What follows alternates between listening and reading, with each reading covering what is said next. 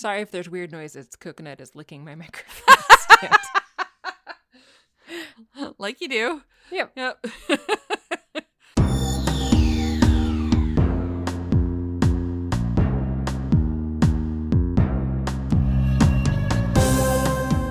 Welcome to Stargate Sing, a Stargate gazing podcast. I'm your host, Kathy. And I'm your other host, Mary. And each week we discuss an episode of Stargate, beginning with Stargate SG1. Hello. How are you? Good, how are you? Doing okay. Fabulous. Yeah. Anything new, exciting, or that you want to get off your chest? Not really. Just trying to enjoy my last week before school starts again, but it's a busy week, so. Oh, I'm shocked. Yeah. Every week is busy. Even when I'm not working, I somehow manage to be busier than I want to be. Wah, wah. Mm-hmm. What's new with you? I don't know. I fixed my dishwasher for those who are following my life closely. Fabulous. Yeah. And that is good. Yeah. Speaking of malfunctioning appliances, our refrigerator light has turned into a strobe light, so it's like impossible to look around in the refrigerator for anything without feeling like I might faint. Oh, jeez. Yeah. It's bad. Oh, man. You should put Lily in front of it and just let her do her thing. Whine at it. Whine at it until it does nothing? Yeah. Yep. I don't think that. I think that would probably just make it worse. But Disco Bear. It's true. True. My Disco Bear. That doesn't go for too many walks at night anymore, so she doesn't get to wear her LED vest anymore. Wah, wah. Because we've gotten lazy since we moved and just put her in the backyard. That is fair. That is good. That is what I would have done too. Yeah. Yeah. Yeah. Good job though. Yeah. On fixing a thing. Thank you. I've been patting myself on the back for like 2 days now. Excellent. Yeah. Yeah. I can't figure out how to replace the light, and also it's not just one light, it's like there's multiple lights in the fridge and they're all doing it, so just one light wouldn't fix it, presumably. And the freezer's doing it too, so. What? Yeah, it's weird. So not necessarily a bulb issue. No, doesn't seem to be. No. Yay. Yeah. Yeah. This is thrilling. It's very thrilling. Great start. Off to a great start. Yeah. Yeah. Yeah, and I don't think I have anything to... Coconut has things to say. She should say all the things. She's probably yelling at neighbor dogs, would be my guess. Aww. Those neighbor dogs had it coming. They do, especially the off-leash ones. Yeah. But it's really not the dogs that are the assholes so much as the neighbors that keep letting their dogs out off-leash. True. Yeah. They were walking all over our front yard yesterday because the dog wouldn't come back. Like, not even just the dogs. Like, the neighbor was walking around on our front lawn because the dog wasn't coming back when she was calling it. So she was chasing it across our front lawn. I was like, seriously? It's bad enough that your dog is walking all over our lawn. I don't want you also walking all over my lawn. No.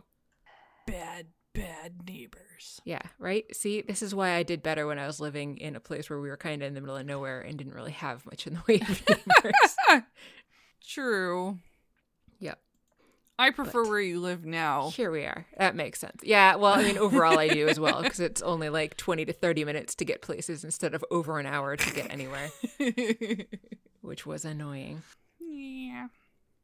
Yeah, I don't have much else. Wow. Very boring today. Yeah, what have I've just been going to work, I don't know, and I'm tired. Yeah, I don't know. What did I do? I went running. And that took up a while. And then I watched today's episode, and then I edited the episode.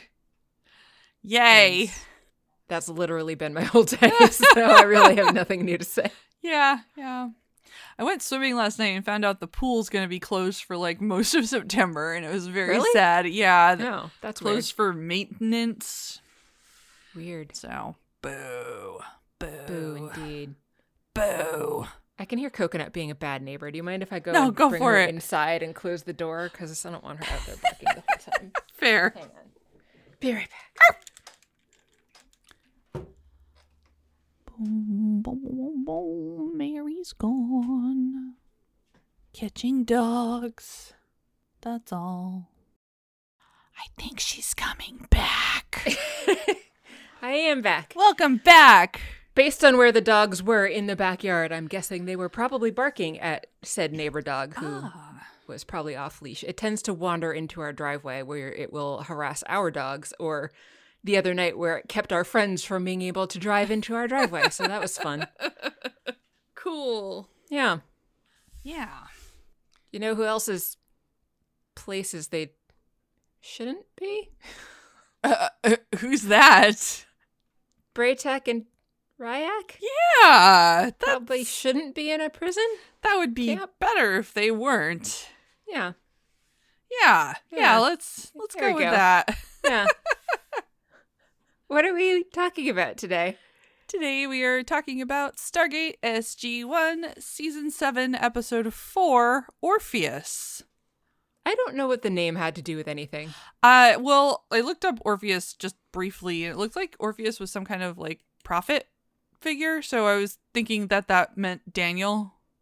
Oh. I guess that makes sense. That's the only way I could reason that out. So yeah. The description of the episode said that it was Teal'c that has the vision, but it is in fact Daniel that has the vision. I was very confused. Yeah. So I'm like, wait, that's not Teal'c hearing that. That's Daniel. Yeah. These descriptions are often very inaccurate once we actually get to watching the episodes. Yeah. Yeah. Anyway. Yeah. In the gate room, there's an unscheduled off-world activation, and people are running in from all over the place with guns and shields and taking up places in front of the gate. Jack is talking to Hammond over the radio. Jack is off-world. Hammond is, of course, in the gate room. And Jack says that they are going to be making a close quarters withdrawal, and it's going to get ugly. So they've got some people hot on their tail, it sounds like. We can hear Teal'c telling everybody that it is time to go. Hammond tells everyone to open the iris. SG3 quarters, Sam, Jack, and Daniel run through and say that Teal'c is right behind them. Teal'c comes through just a second later and is followed by a Jaffa. The Jaffa, of course, is firing on everyone. Meanwhile, there's also been like all kinds of staff weapon fire coming through with them, I suppose. Yeah. It's worth noting. They kill the Jaffa. They shut down the gate.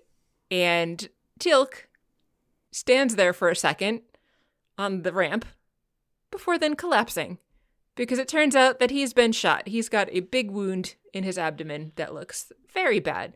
Yeah. Fraser's there and she's got some medics with her, and a medic says that he's not getting a pulse, which is most likely because he was not checking in the right place where you would find a pulse, but... I guess maybe Teal'c didn't have a pulse even if we were checking the right spot. So they start CPR and get ready to intubate. I liked when the camera went to Teal'c after they closed the gate and there was smoke from the wound like surrounding him. It was I didn't even notice that really somehow. Nicely. Like... Weird. I noticed the close-up shot on his face, but somehow I completely missed the smoke. I was like, oh, something's not right. Interesting. After credits, we're in the infirmary at some point later because Teal'c seems at least somewhat recovered. He's breathing and has a pulse, so that's good. Generally good things. Yes. I was wondering this because when in the last scene, it looked like he had gotten hit right in the pouch, and Dr. Fraser does confirm he got hit in the pouch. And fortunately, though, because there was no... hagfish in there to die and take Teal'c with him. Teal'c survived because of the tretonin. Teal'c says it's ironic, but I don't think that's how irony works. I feel like I still don't understand exactly what irony means. Yeah. And I know that everybody uses it wrong, so it's not just me. Yeah, no. It's all been very muddled. Yeah. How much of that blame is on Alanis Morissette? I think a lot of it. 'Cause I've got a banana. Isn't it ironic? And how much is the American education system for teaching her that and then letting her make music and then also a lot letting of that. Her make music. Yeah. And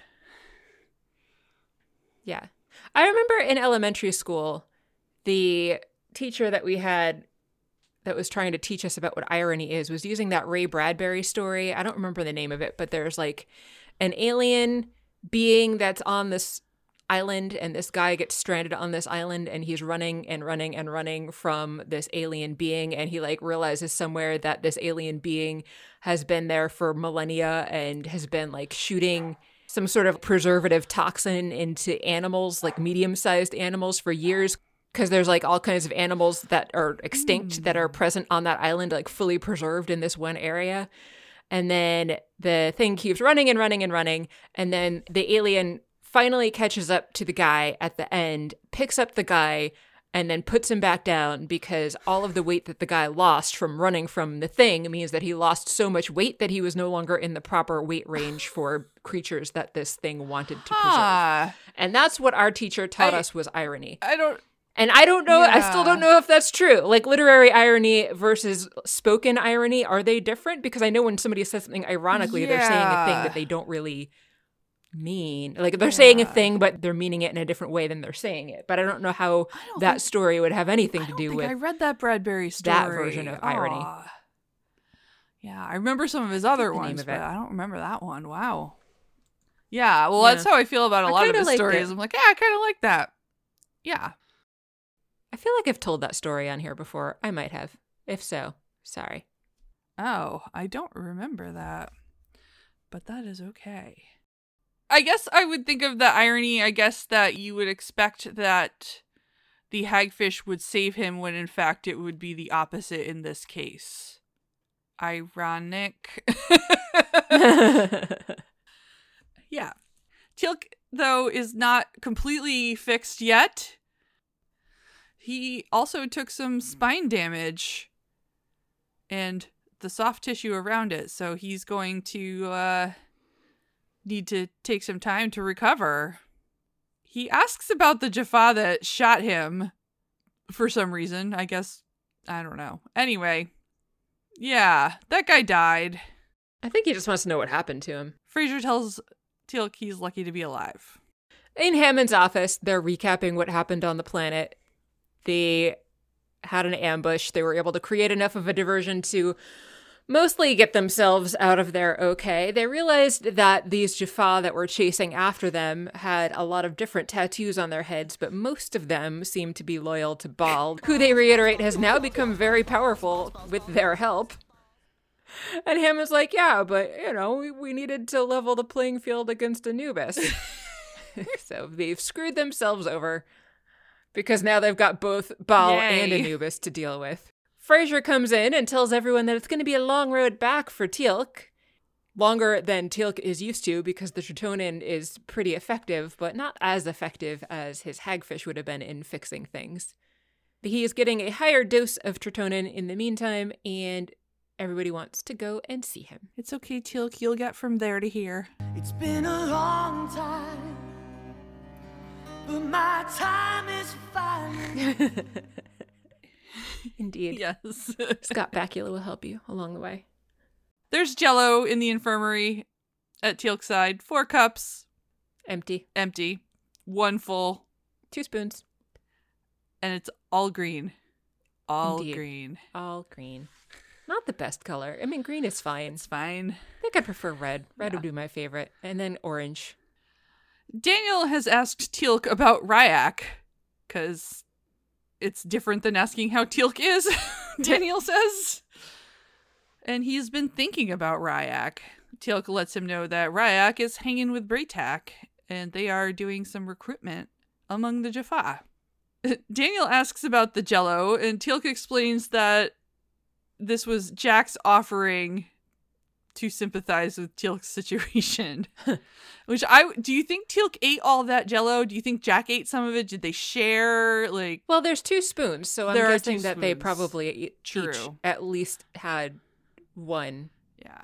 But whether Jack had 3 and Teal'c only had 1 because he was grumpy, or whether Teal'c ate them all, or they shared them equally, I think it's hard to say. Yeah. My guess is probably that it was Jack eating 3 and Teal'c only having 1, or maybe even just a half of 1 because he was grumpy, and then Jack finishing all of it. That sounds about right. Yeah. Teal'c is in a mood, as you just said. He's grumpy. Yep. He's blaming himself for his own injury because he fell behind. Daniel is going to try to make him feel better, but then Teal'c is like, nah, I don't want to talk to you anymore. Go away. And Daniel then leaves or goes to leave, and then he can kind of hear a voice faintly, and that's that. Yeah. We don't know what the voice is. Yeah. Then we're in the gym. I mean, I guess it makes sense that they have a gym, but I don't know that we've ever seen their gym before, have we? I don't think so. Yeah. Is this the new, like, in Michael Shank's contract? He's got to be, like, show off his buff muscles. Probably. Daniel's doing some bicep curls. Teal'c is actually the first one that we see. He's getting some physical therapy for walking. He's using, like, the double bars, which is used for people that are trying to relearn how to walk. It's kind of weird to me that they're doing physical therapy and regular workouts in the same workplace, but they are. Sam is using a squat machine and also is ruining Signs for anyone who might not have seen the movie Signs. There's a monster outside my room. Can I have a glass of water? Because she gives pretty much the synopsis and the secret ending to the movie.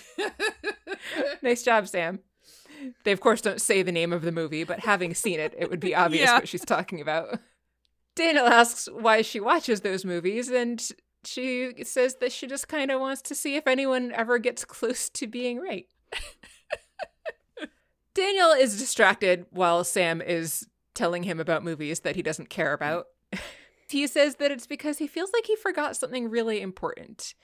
And he's got pretty much all of his memories back, his human memories back, but he can't remember his time as an Ascended. So maybe that's supposed to be the whole point of him losing his memory that we've been saying seems pointless.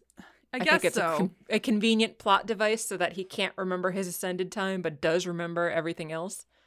Yeah, but they could have just done that. Like, he could have just come back. Yeah, that's true. They could have just made him forget that one part. Anyway. Yeah, anyway. I don't know. Yeah.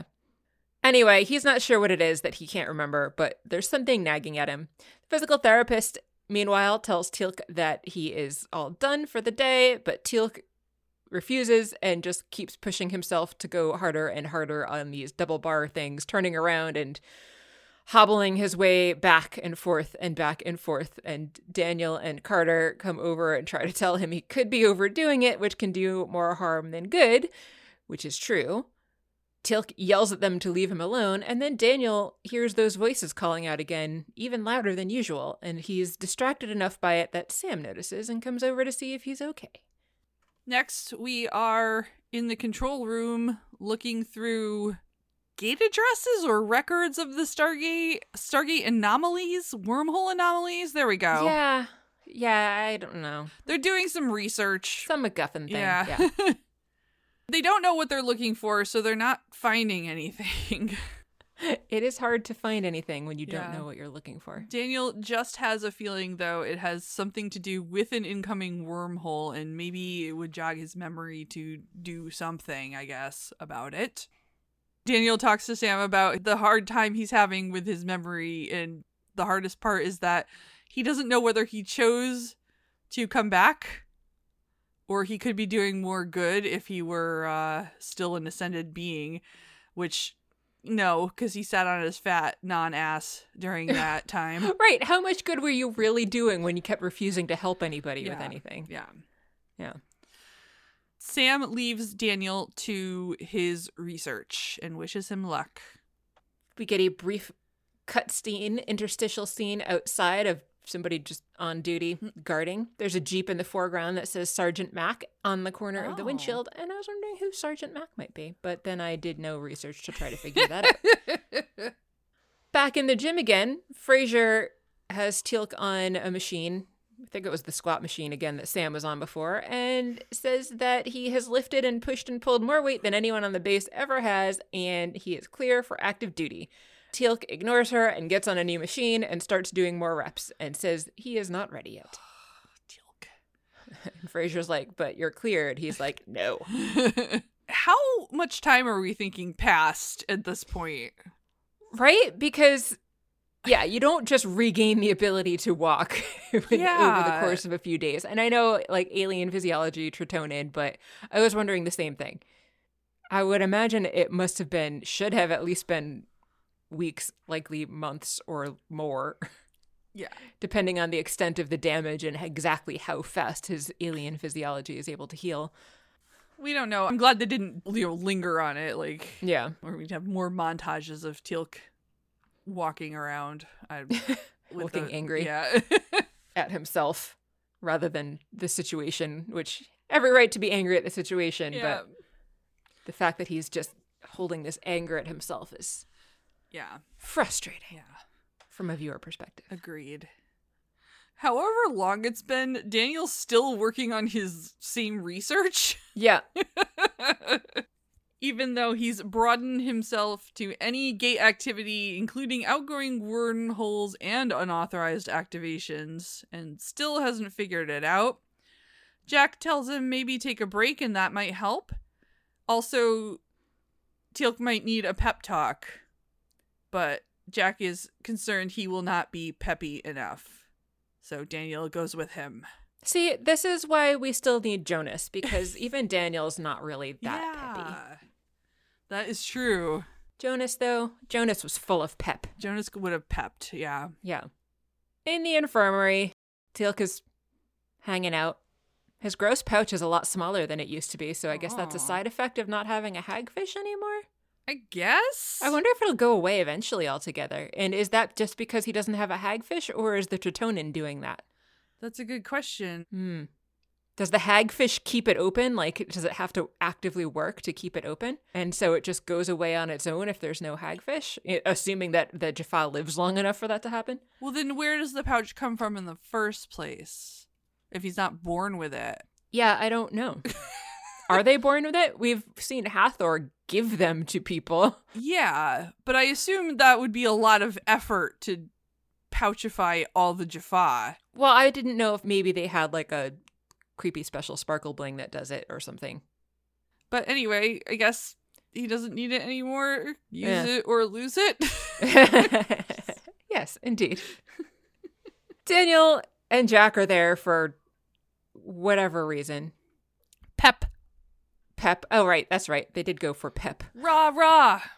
And Daniel mentions that he could tell that something's been bothering Teal'c for a while, even before this whole injury thing happened. And then Teal'c finally admits to them that he is getting weak. As far as he's concerned, he is not really fit to be on the team anymore.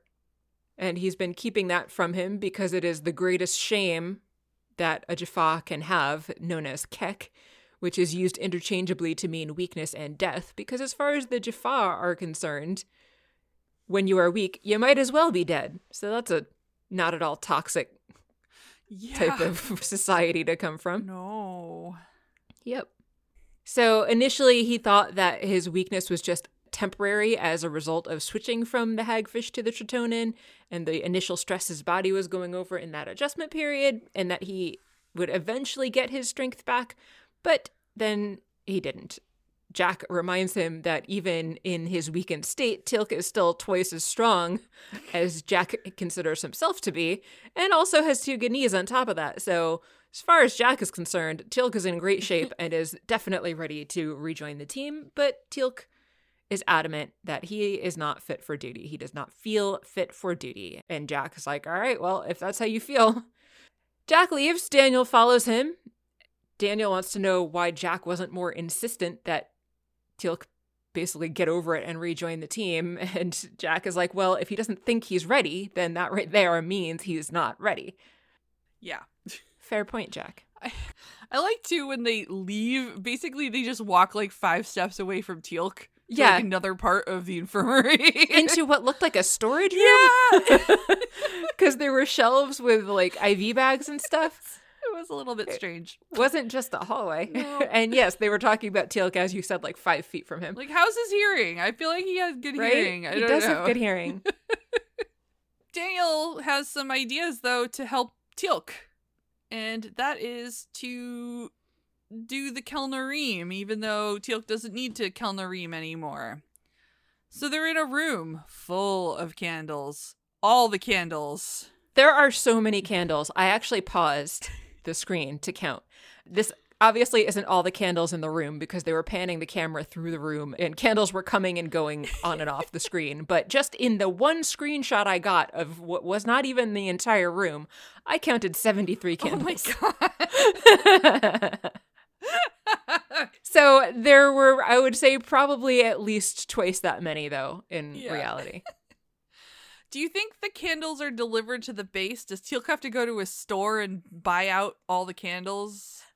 Like, is there a store in Colorado Springs, a Yankee Candle, that is just always bare shelves? That room must smell so awful if there's 73 Yankee Candle, like scented Yankee. I mean, I like Yankee Candle, but like a lot of them. One candle goes a long way, though. If you had 73 scented candles, or probably twice as many, that would just be so ridiculously overpowering. Maybe they're unscented IKEA candles or something. Yeah, I was going to say, maybe the IKEA ones that don't smell. Yeah, could be. Daniel is like, maybe you don't need to kel'no'reem anymore, but humans still meditate even though we have to sleep, so maybe you should give it a try. Teal'c tells Daniel to shut up. Basically, because he's like, for a successful kel'no'reem, there's one element required above all, and that is silence. I expected him to say candles, but then he said silence. Teal'c is still, continuing his mood. Yep. And they have a flashback. No. Indeed. Daniel has a flashback. It's not a flashback we've ever seen.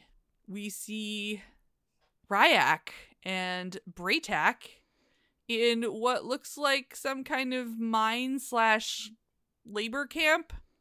So how long have they been imprisoned if this was happening when Daniel was still ascended, and he's been back so long, a while now, an indeterminate amount of time, depending on, you know, how long it took Teal'c to heal, plus however long it was before that Daniel came back.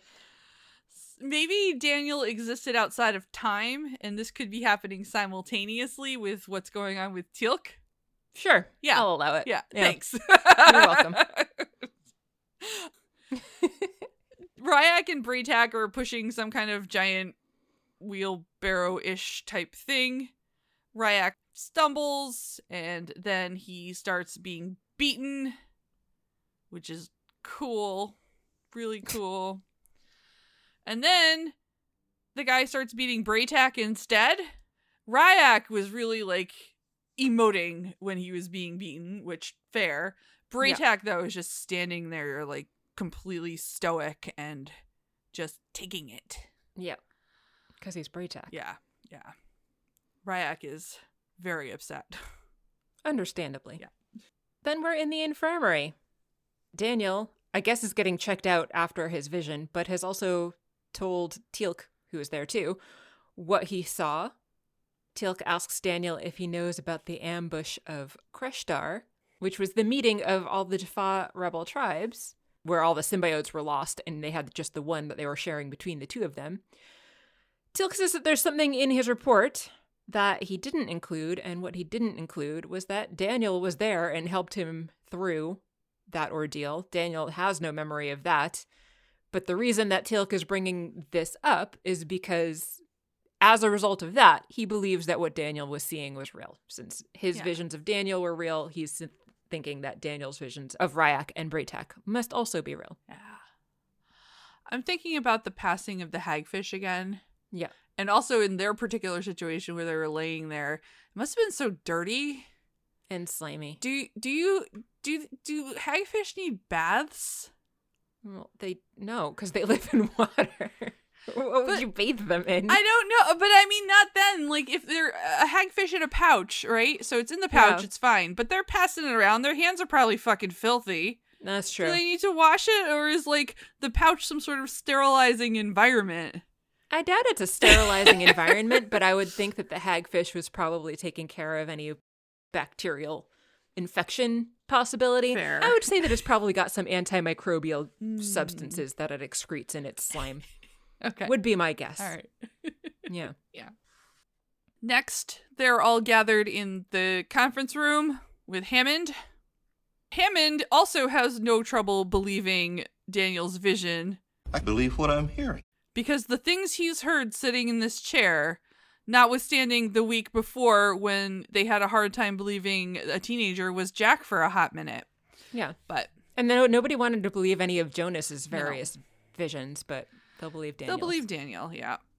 Sam brings up that if it happened before Daniel became human again, which we don't know for sure, Bra'tac's supply of tretonin would be nothing at this point.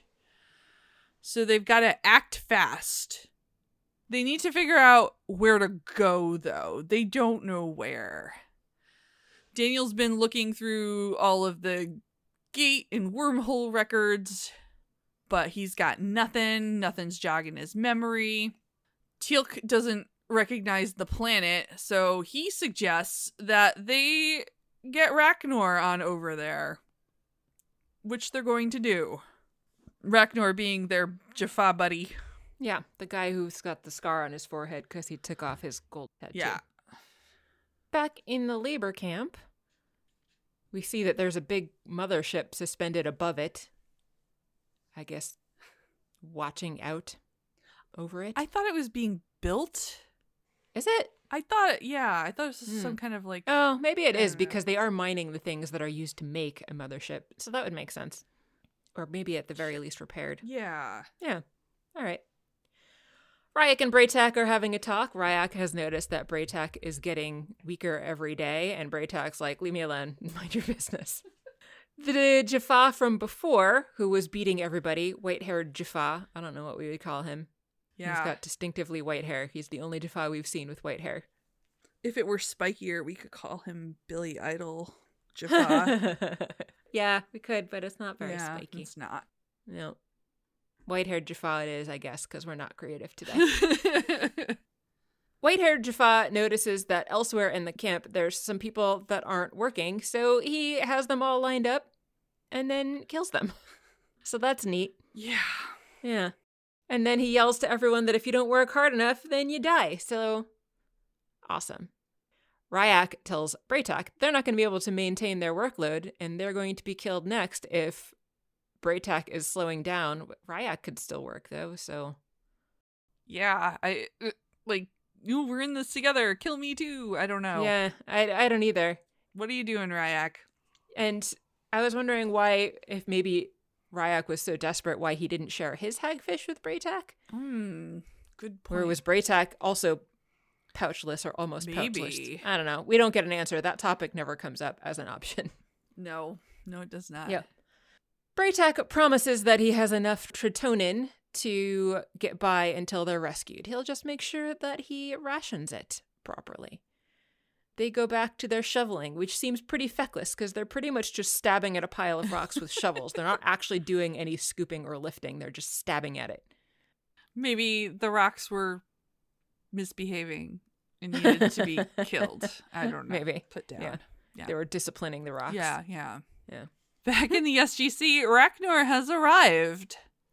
Daniel has drawn a picture of the place he saw in his vision and also describes that it has 2 moons, an aqueduct refinery, a dry dock nearby with a mothership. And Rak'nor's like, I know exactly what you're talking about. It's Erebus. Daniel says that Erebus is a place where condemned souls pass as soon as they die, according to Greek mythology.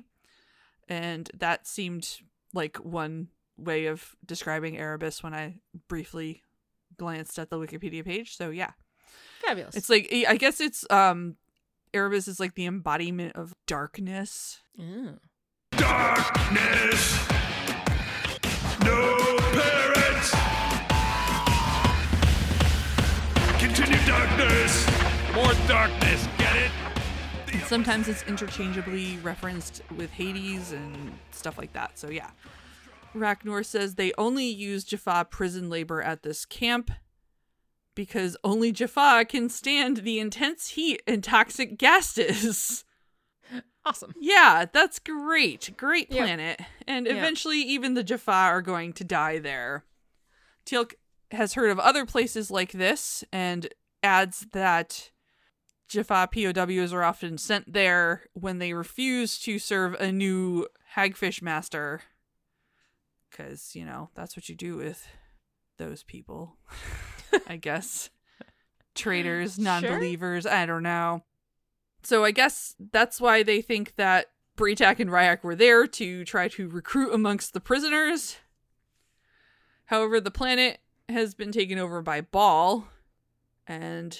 were possibly trapped there. Rak'nor is taking a page from Sam's pessimism book and says, "Then they are lost."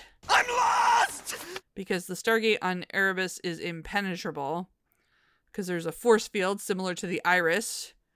Dude, what do I do? Help! We'll be stuck here forever! So, you know, maybe they're not lost. Maybe they just need to work through that obstacle. I don't know.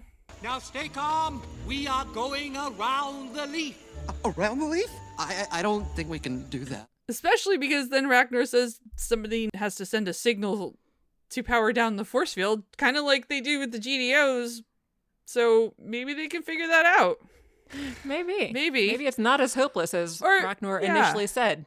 This is nothing compared to the twig of 93. That's it. Good. Or maybe they're both dead. Who cares? Yeah. Oh, yeah, no. Danielle has another flashback. Bra'tac and Rya'c are there with some rebel Jaffa using Zats to disarm a bunch of guards at the gate, presumably on Erebus. Bra'tac takes a device that looks suspiciously like a GDO from one of the guards that had been guarding the gate, takes down the force field. It's not even a visible force field, but like you see an extra shimmering around the gate, which is already shimmery, but it shimmers more. Shimmerer. Yeah. He dials an address, and then they're attacked by more Jaffa. I guess, though, Bra'tac sends a message of some sort. Yeah. And then, in the background, we see Daniel standing there in a hood, just watching. Why he needs to be disguised in a hood rather than just being there invisibly, since we know he can make himself invisible. Who knows? But that's what he's doing. I think it would have been funnier if he was just standing there in his Knives Out sweater, like hiding behind a rock or something. Agreed. Yeah. Daniel, coming out of his flashback, runs out of the room and heads towards the control room where he finds Sam. And he says he saw everything that happened, how they got captured. And he definitely knows there has to be something that they can find in the gate records. He decided that what they need to do is expand their search to the Alpha Site gate records. And suddenly Sam finds a code 3 months before. So I guess they've been on that planet for 3 months. I guess so. Yeah. They had noted it at the time that they got this signal, but they couldn't figure out anything about it. So they kind of just set it aside. Daniel says that must be the force field deactivation code that Bra'tac input. Sam can reverse engineer the code. They are oddly certain that this weird random waveform that came through is the deactivation code and that it can be reverse engineered. Yeah. Daniel also is very confident he can provide details of the defenses on the planet, even though it's been 3 months, and the lay of the land. And he has so little memory. Yeah. And just is getting bits and pieces and flashbacks. Yep. I was wondering if this is going to be like in the movie where he told everyone, I can totally get you home from the other side, and then couldn't. Maybe. Oh, Daniel. In the gate room, Teal'c and Rak'nor are in their Jaffa armor. Everybody is getting ready to go over to the other side. Teal'c has a little moment with Jack, though, where he makes it pretty clear that he thinks he's going to die. And if he does, he wants Jack to watch over Rya'c for him. Jack's like, well, I'm sure that won't be necessary. And so they open the gate. They type through whatever signal Sam reverse engineered. And then they throw through one of those flashy grenades. On the other side, we see a bunch of Jaffa around the gate, taken down by that grenade. You would think that just in case, they might want to send a Malp through first to make sure the shock grenade or this flash grenade actually made it through and took out all the Jaffa and didn't get splatted, and that there aren't like even more Jaffa than they expected, possibly further away than would be impacted by the glowy grenade. But no, none of that happens. No. Because as we're looking down at the ground at some of the unconscious Jaffa, we hear a bunch of swooshes, which is clearly the people from SGC coming through the gate, despite not having checked at all that it was safe to do so. No. Yep. In the Lieber camp, Bra'tac is... I feel like he was pretending to try to get some tretonin out of his little vial as, like, an act. I don't know. It just seemed like... Yeah, you would think that he would be able to tell by looking at it that it was empty, because it was clearly empty, but maybe he was at least trying to get some dregs out of it. I don't know. Maybe. But it's empty. He has no tretonin. Rya'c witnesses this and tells him it's hard to ration what you don't have. And he tells Bra'tac to tell him the truth. And Bra'tac's like, yeah, the tretonin's gone. Like you can see happening right here now. Then Rya'c also is the massive pessimist and is like, well, you're going to die and all of your words of faith will have been for nothing. Dude. Yeah, seriously. Your whole life's been wasted. Yeah, I guess at least he's a teenager. So maybe all or nothing thought is... I don't know. Anyway, Bra'tac's like, no, all of my faith is for you and you need to survive. Bra'tac is going to try to live without tretonin as long as he has to. God, Rya'c. You've been through so many things, dude. You'd think you'd have more faith in people. Right? Seriously. Elsewhere, SG1 and apparently SG3 also. Yeah, there was another team at least with them. I knew there was another team. I just didn't know which one it was, but the notes here say that it's SG3. Cool. They're hanging out on the ridge over the camp, spying on things. They don't see Bra'tac, but Sam does manage to find Rya'c. Teal'c suggests that they take out guards in a certain area so that they can create a blind spot, which Jack agrees is a good idea, but they're going to wait until nighttime, which is only about an hour away before they do that. When nighttime comes, they act on their plan and make their way into the camp. With zats, which are bright and kind of loud, but whatever. Right. Yes, both of those things. Yet somehow nobody notices them sneaking around. Not everybody is in the camp, though. Jack and Daniel are still up on the hill kind of watching things and keeping an eye out. Daniel is trying to translate what the white-haired Jaffa is saying, and basically, the white-haired Jaffa is just swearing and making fun of whatever prisoners it is that he's talking to. Sam is concerned that in the camp, she's been made, so I guess Jack and Daniel are going to go and try to help out. Jack says, hold on. It was a very unexciting scene. Yeah. In the camp, Teal'c and Rak'nor. Is there anybody else with them? I don't know. I don't think so. They get into a tent. They find Bra'tac and Rya'c, basically. Rya'c is immediately like, oh yeah, I totally thought you weren't going to come, but Bra'tac was right. I'm such a bum. He tells Teal'c that Bra'tac is still alive, but probably not for long. They greet Bra'tac with their tekmetes, and Teal'c also offers up some tretonin to him. Because there's enough for both of them this time. You would think that they would have brought some specifically for Bra'tac. It sounded like Teal'c's just going to share his with Bra'tac. I assumed he was just saying they don't need to, like, do a half-dead hagfish share again. Fair. I don't know. I was thinking it was kind of gross that they were going to be sharing needles here, but I guess after you've shared a half-dead hagfish, then... the needle share is less nasty than that. So their plan is to carry Bra'tac out of there and get Rya'c out of there as well. Rya'c is like, but what about everybody else here who are all prisoners? Rak'nor says there are too many. Rya'c's like, no, but they could fight. Teal'c's like, they'll die, and Rya'c's like, they're gonna die if they stay, so what difference does it make? Yeah. Jack and Sam are still above the camp, so I guess they didn't enter, or they're on their way down, or whatever, but they didn't make it down to the camp all the way. No. They realize that the Jaffa have figured out that Teal'c and Rak'nor are there, and tells them to get out of there. He tells Sam and anyone else who's listening to hold their fire as the white-haired Jaffa comes up and drags Teal'c and Rak'nor out. And then Teal'c and Rak'nor get beaten and whipped.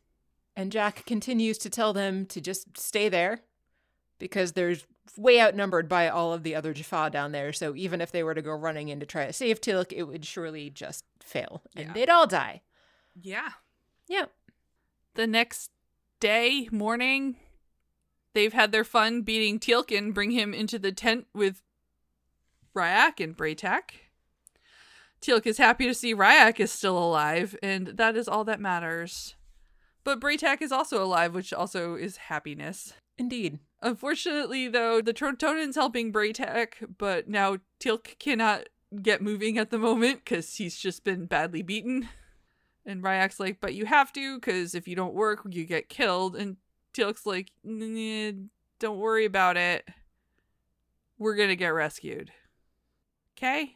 Why aren't the Jaffa looking for any other people? I don't. Why are they just assuming that only Teal'c and Rak'nor made it through? Very weird. It is strange that they're like, I guess these two guys that broke into the camp must be alone. Let's not bother to see if they had any friends come with them. Yeah. Yeah. So everyone else is still hanging out on the ridgeline. I guess they finally just now sent somebody off. So Jack does say they don't believe that Teal'c and Rak'nor are working alone, but they waited until morning to send somebody off. So whatever. Yeah. Daniel starts blaming himself for reasons. He says he should have done something when he had a chance, when he had power. But we all already know that Daniel didn't really do much of anything, even though he could have done things. He didn't do things. So Jack's like, all right, well, whatever. We need a plan B. It's not time for self-pity. And Sam asks what the plan B is. And Jack's like, well, we don't have one, but we need one. They figure that they need some sort of a distraction, a very large distraction, bigger than grenades and bigger than claymores. And they look up at the mothership floating over the camp. And then somehow Sam and Daniel find transporter rings and ring up to the ship. Yeah, I was kind of confused about that. Like, okay, not guarded. Yeah. They don't guard their ring platform when they know that there may be enemies running around their camp. Okay. Probably not. Yeah. You would also think that they just wouldn't want any random prisoners using them to try to get up and sabotage the ship, but whatever. Next, Jack's just having the rest of them all prepare for this attack they're going to do. Yeah. In the camp. Arf! That one's Lily. Coconut's in here being a good girl, quiet on my lap. Aww. In the camp, Bra'tac continues to get stronger. Teal'c tells Rya'c that he and Rak'nor need to tell everyone else, all the other prisoners, that they need to help fight once the rescue is underway. And they will know when the time is right. Rya'c asks Teal'c if he's going to be able to fight. Teal'c's like, I'm not the Jaffa I once was. And Rya'c is also distressed at this. He's like, no, you're Teal'c. You're the greatest warrior.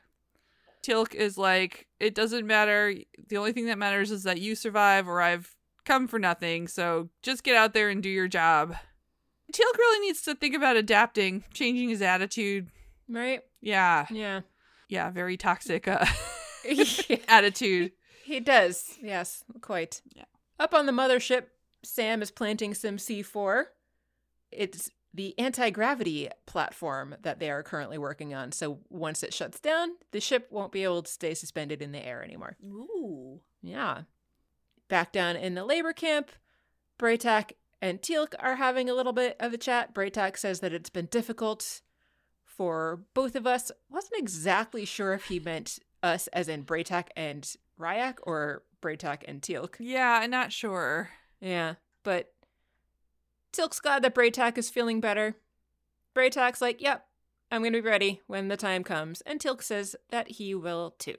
Bra'tac isn't so sure because he thinks that the tretonin has had an effect on Teal'c's memories, because Bra'tac, for sure, has taught Teal'c that a warrior's true strength comes from his heart and mind, not necessarily from his physical strength.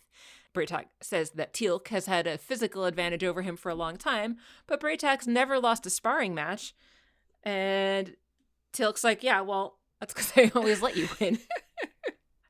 And they both smile. See, Bra'tac has the better attitude. He does. Even though he's part of this culture, too. He's got a much better outlook on things. Yeah, indeed. He seems more adaptable and, yeah, I don't know. Yeah. Not ready to throw in the towel at the first sign of problems. Right, because he is surely feeling the same extra weakness that Teal'c is, plus any extra weakness he might be feeling from his age, since he's like in the triple digits there. Well, you're terrifically old. Yeah. But he's still feeling fit and ready. On the gold ship, Sam and Daniel have run into a problem where no one had been guarding the rings on either side before for no reason. Now, for no reason, a bunch of Jaffa just go stand by the rings. Yep. Like, I'm a Jaffa. I love hanging out by the rings. Who doesn't? Yeah. So they can't get off the ship. Elsewhere, Rya'c is whispering in the ears of the other prisoners, but the white-haired Jaffa has noticed Rya'c not at his workstation. He has Rya'c taken away and yells to the other prisoners that they need to keep working or they're going to die, and this kid doesn't know where he belongs, so it's time for him to die. But then Teal'c comes out and is like, nope, he's young. I'm going to trade places with him. Rya'c is upset by this, but it is too late. Teal'c has taken his place. The white-haired Jaffa congratulates Teal'c on a good trade because he's barely able to stand and wouldn't have lasted another day. On the ridge over the camp, Jack asks Sam what the holdup is. Sam says that the explosion is going to happen in 30 seconds. Jack's like, well, we don't have 30 seconds. Back down in the camp, the white-haired Jaffa is making fun of Teal'c and mocking him for being the first prime of Apophis in the past, but now nothing but a weak and pathetic Shulfa. Rya'c looks away, looking ashamed, and Bra'tac tells him that he needs to be strong for Teal'c because what better way for Teal'c to die than looking into the face of his son? Also, what more traumatic thing to happen to the son than to look into the face of your dad when he dies? So maybe take that into account. Yeah. But Rya'c does as he's told and looks up and watches on. And then the gravity field on the ship goes out. One of the lights on the ship that I guess represents the gravity field goes out, and then the ship starts slowly sinking towards the ground. And they take advantage of the distraction, everybody does, to start a battle. So everyone comes down from the ridge. The prisoners join in the fight as well. Teal'c is fighting one-on-one with the white-haired Jaffa. Rya'c barges over to help in that fight. But, of course, since he's a lot smaller and not nearly as well-trained, he basically just gets thrown away. Teal'c manages to get the upper hand over the white-haired Jaffa and starts choking him and then breaks his neck with the Foley artist making a nice loud pop there, which made it just that much more cringy. Yeah. And then Teal'c, Bra'tac, and Rak'nor all manage to get staff weapons. A bunch of guards charge at them, and the three of them fire on them in unison. And everything fades away to white. Yeah. Okay, a couple of things I was thinking about, or not thinking about, but one, they had that moment where I think Bra'tac was going to go help Teal'c, and Rya'c totally, like, holds him back. In one of those, like, this is a thing he has to do himself kind of trope, which I... Yes, that did happen. Never a fan of those, really. But no, me neither. That's okay. I think that's come up before in this show. It has, but, yes. I don't remember which episode, but I know for sure we've talked about it before. Was it the one where Sam was fighting that guy in that bad episode? I don't know. Sam has fought many guys in many bad episodes. The guys on horses very early, the one where they had the bad, that was the same as Code of Honor. Yeah, okay. That one. I don't know. Maybe? I feel like maybe. But anyway, yeah.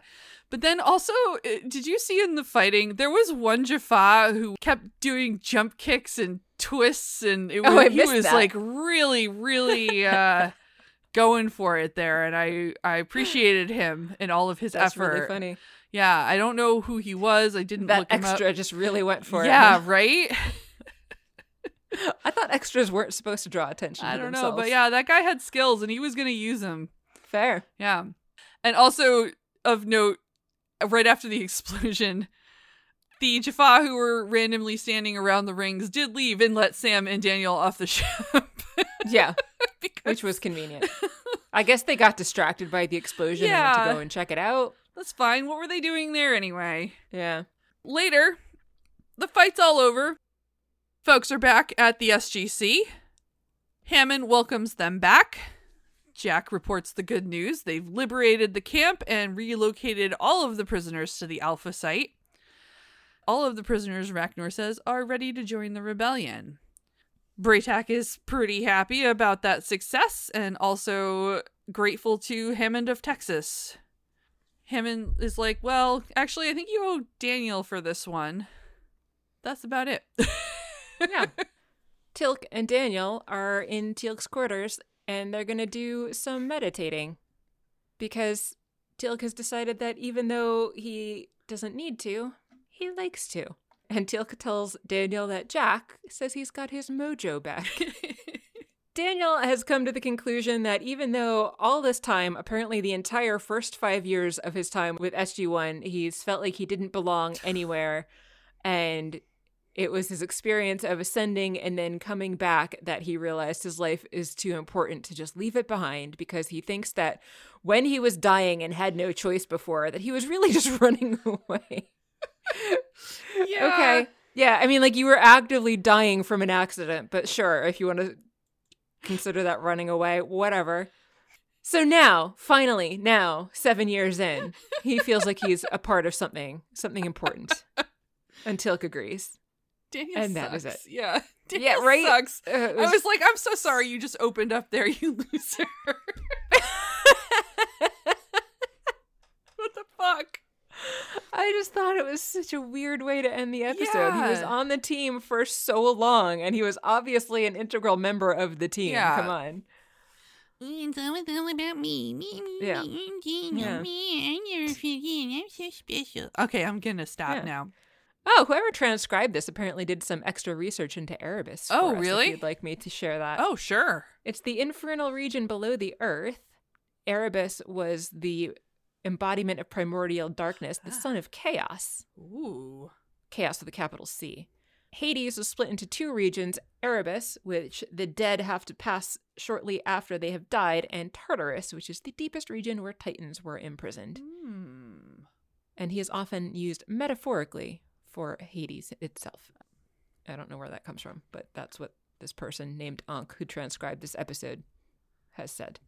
Thank you, transcriber. Yeah. Yeah. Did you like the episode? It was fine. Coconut has found a toy. Sorry. Yeah, no, it was fine. I love seeing Bra'tac again. I'm glad we're getting some follow-up with the tretonin. Yes. And also, finally. Yeah, and it's nice to know it's not all sunshine and rainbows, although it is a little, because, you know, no more gross pouch, or soon to be, maybe. Hopefully. Yeah. It would be weird to walk around with a gaping hole in you for no reason for a long time. I mean, I guess we all do, because there are. That's true. We do have many that humans walk around with all the time. That's true. Other than the firefight at the end, it wasn't a particularly exciting episode. Actually, you know what? Yeah, it was fine, but I was kind of annoyed with Teal'c's attitude through this. Yeah. Like, I get it. You know, sometimes you're injured and you don't think you're. I get being upset about, like, a big change in your life. That makes sense, I guess. But it was just kind of like, it felt a little out of nowhere. Like, even though Teal'c was like, I've been feeling this way for a while, it didn't show up in the show. Yeah, so agreed. That kind of threw me off. I enjoyed the, I don't know, their invasion of the planet. Not just for explosions. I know that's your thing. So mine was more for, it was just, you know, it was good. It was more, it was a fun little sneak recon mission. And I like the Tretonin follow-up. So I guess that's a mixed bag for me. And the Jaffa really need to change their attitudes. Yeah. How about you? It was fine. I didn't love it. Didn't hate it. It was okay. I found a lot of it to be kind of tedious. As you said, the parts with Teal'c being such a downer and having seen no sign of this whatsoever was weird. and also frustrating how, I mean, like, yes, I know that when people go through trauma, like, they are going to sometimes push people away and stuff like that, but it did just felt frustrating. And he was just so much in his own head about how he was a failure. And Bra'tac didn't seem to have those issues at all. So it did make me wonder, like, what was it about the two that was different, where Bra'tac just kind of rolled with it completely, and Teal'c couldn't get out of his own head about it. I thought it was interesting to see the difference between the two, but also seeing Teal'c feel sorry for himself like that was frustrating, because I thought that he was a little bit more emotionally mature than that, but I guess you never really know how you're going to react to various traumatic situations until you're in them. But yeah, some parts of it I thought were just kind of boring and tedious. Like I said, some parts were interesting, but it was fine. Yeah. Cool. Yeah. So what's next? Next is Season 7, Episode 5, Revisions. 6,000 light years away, Jack and his crew discover a devastating universe where the inhabitants must live in a protective dome. They survive through an all-controlling computer system called The Link. But is The Link truly their savior or their curse? Oh. So is this like the precursor to the Borgs? The Borgs? I don't know. What?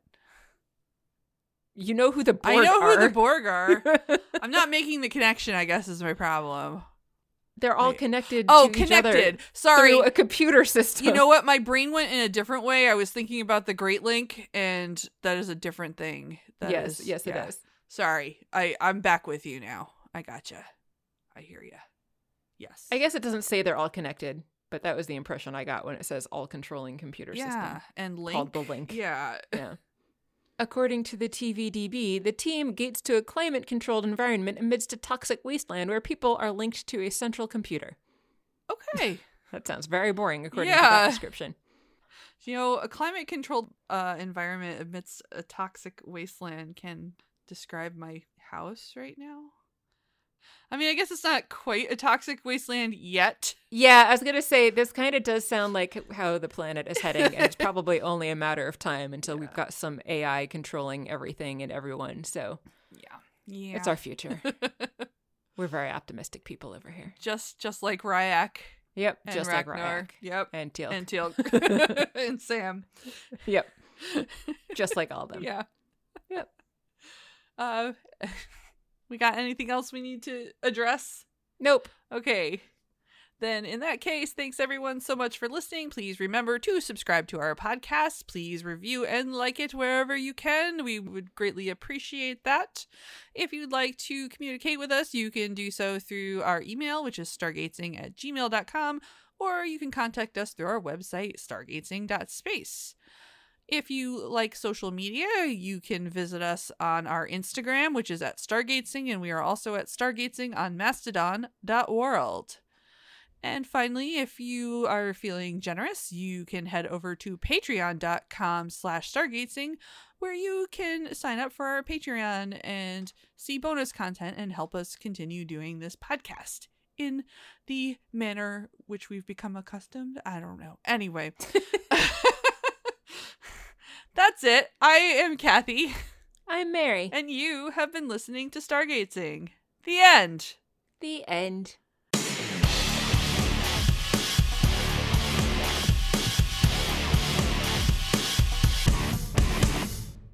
Is it my turn now? I think that was the end of that scene. Yeah. Unless you want me to just keep going. I'll just keep talking. I got distracted. That's not talking. Stop it.